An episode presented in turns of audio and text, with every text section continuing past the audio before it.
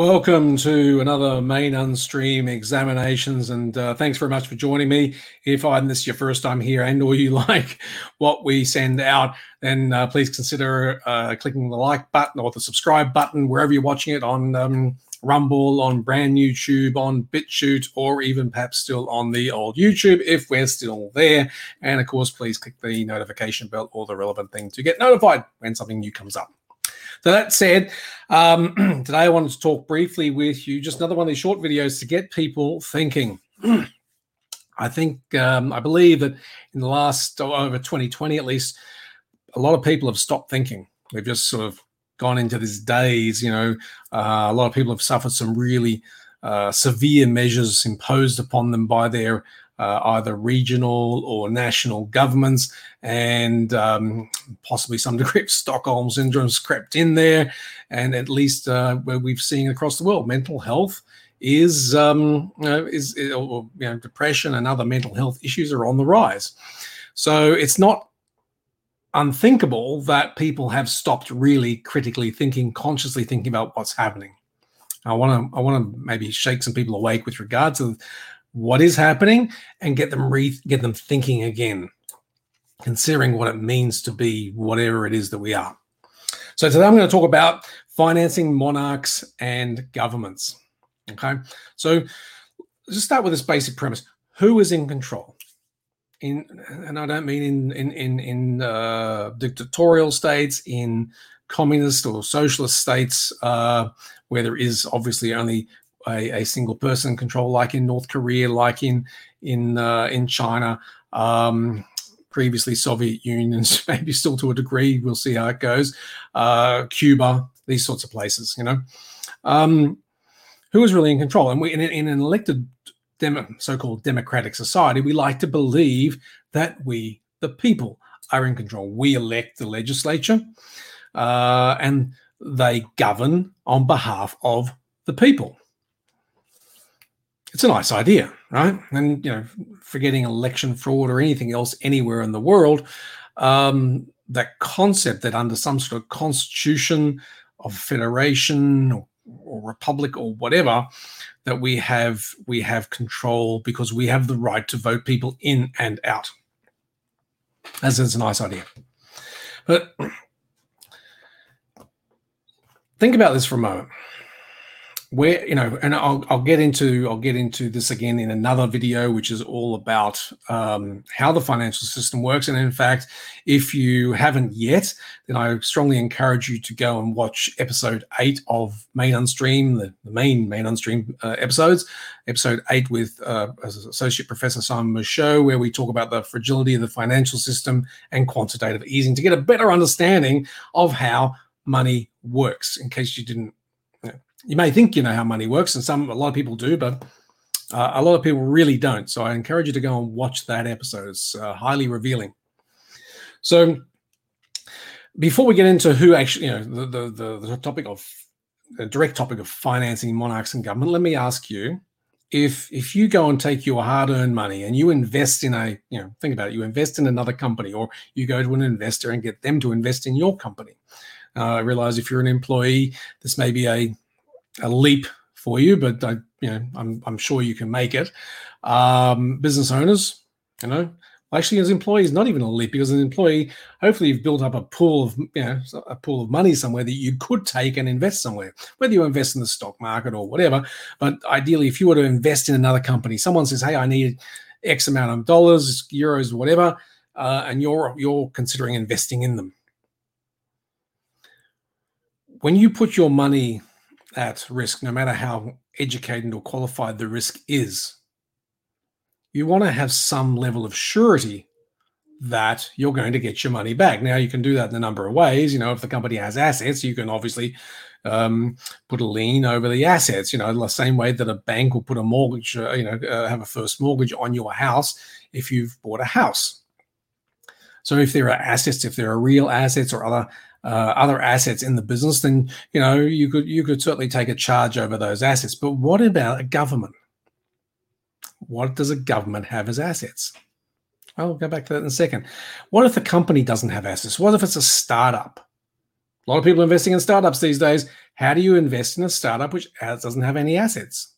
And not even start just startups, but other companies as well. And the answer, I'll, you know, hey, no spoiler alert here. The answer is you want to exercise some degree of control at board level and possibly even further down the chain to ensure that your money is safe. Okay. Now, if you've ever invested in a business, you'll know what I'm talking about.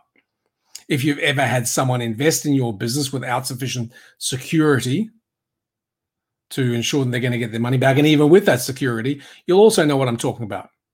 They want to have some level of say in what you do, or you want to have some level in say in what they do if you're investing in them. It's normal. I'm putting something at risk. I want to be able to. I want to be sure that I'm going to have some way of controlling that my money's not going down the gurgler. So, do you think it's any different at a government level? If you don't understand how money works, and, and if you think that the country owns and the country and therefore the population owns your currency, well, again, go and watch episode eight, and then come maybe come back, or just watch this the end, go watch that, and then come back and watch this again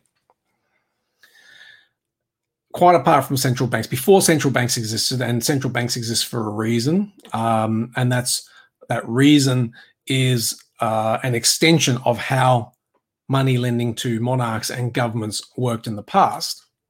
But let's just step back into the past.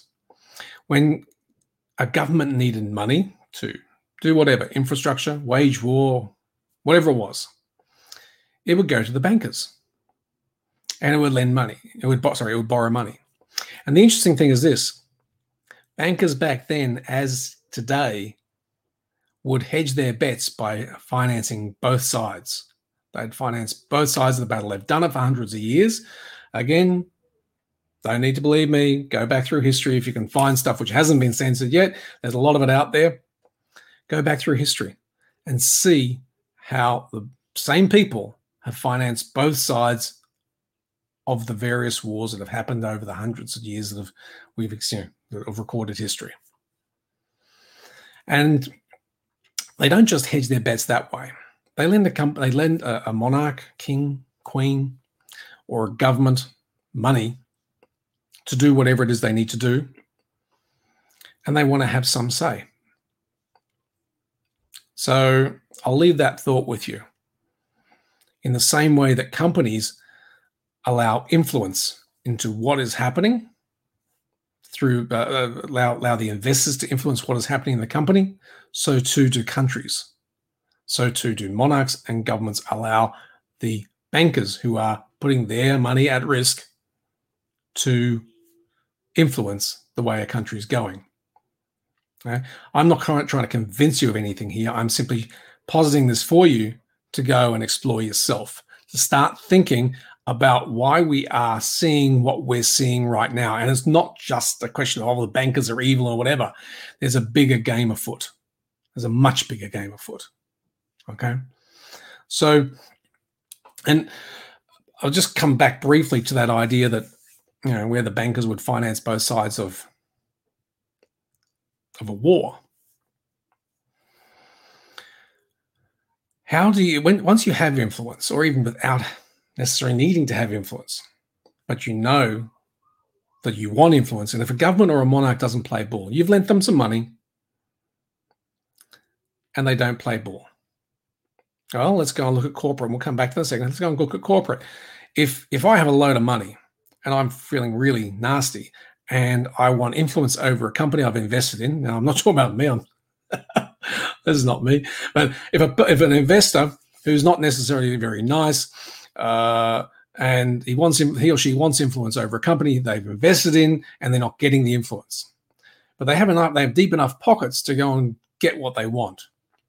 Well, what would they do? One course of action, and we've seen this in the VCPE space in the past.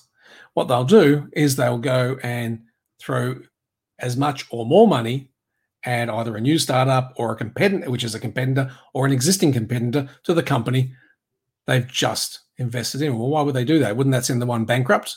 It may do, it may not. If it does, we're going to go and buy the, you know, we own part of the company, so we're just going to merge it into the new company, aren't we? You know, we've, we've we've got this company over here.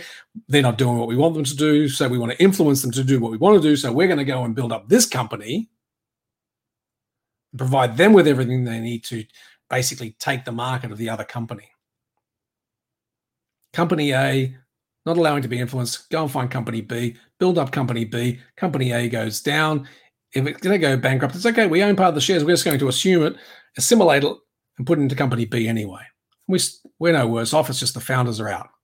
We have the database, we have the technology, whatever it is that we have, we have it still. They're playing a much bigger game. So, in the same way that some rogue investors would do that, and you know, let's be honest, if if a, if a founder is is not communicating with an investor, you think, well, maybe they're maybe they're entitled to uh, you know, do that. Maybe they are. Maybe they are. I'm not going to go into that sort of um, discussion right here. But now put that in the context of countries.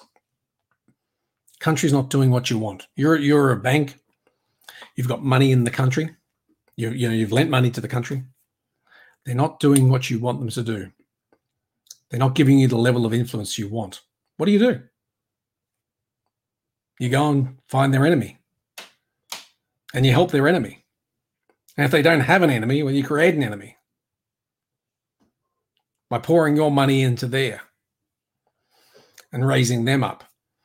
And you ideally create a war. You bring a war to the doorstep of the country who's not doing your bidding. And you force them to do what you want. Is this all fantasy? Is this all, you know, forget about the label conspiracy theory, whatever. You know, I hope we're all more all, all intelligent enough to move beyond that. If you think this stuff isn't possible, because that could only happen at a company level and not a country level, expand your thinking. Expand your thinking because this is scalable. It goes from here to here very easily. In fact, it doesn't even go easily. It just is. If you don't, it's it's all human nature. It's got nothing to do with being a corporation versus a country, which again won't go into the the concept of company countries being corporations. It's again topic for another one, uh, another video. But wake up and start looking. We are being. I said in previous videos, we are being played. We are being played big time. Being played against each other. We are being shown pictures which have other pictures. And remember when you were a kid and they would say, you know, hey, in the newspaper there was a picture and it had some other thing you had to find in it. You try as you would, you wouldn't find it. Some of us would, some of us wouldn't. You had to wait till the next week to get the answer, and oh, okay, that's where the pussycat is. Got it. Yeah. Oh, that's where that dog is chasing the whatever. Yeah. Hiding in plain sight. We're all being shown a picture and there's a picture within the picture. You just got to stop, look, and watch, and you'll see it. If you can take one thing away from this video, please let it be that we are being played, and the time to stop being played is now. Stop being played and start thinking consciously and critically about everything you're seeing. I don't care whether it's from so called mainstream media, from fringe media, from niche media, from social media, from whatever, irrespective of whether it's being censored or not censored. Stop and watch and stop being played and look for the picture within the picture because it's there. Thanks very much for watching. I'll be back soon with another one. Until then, stay sane and stay safe.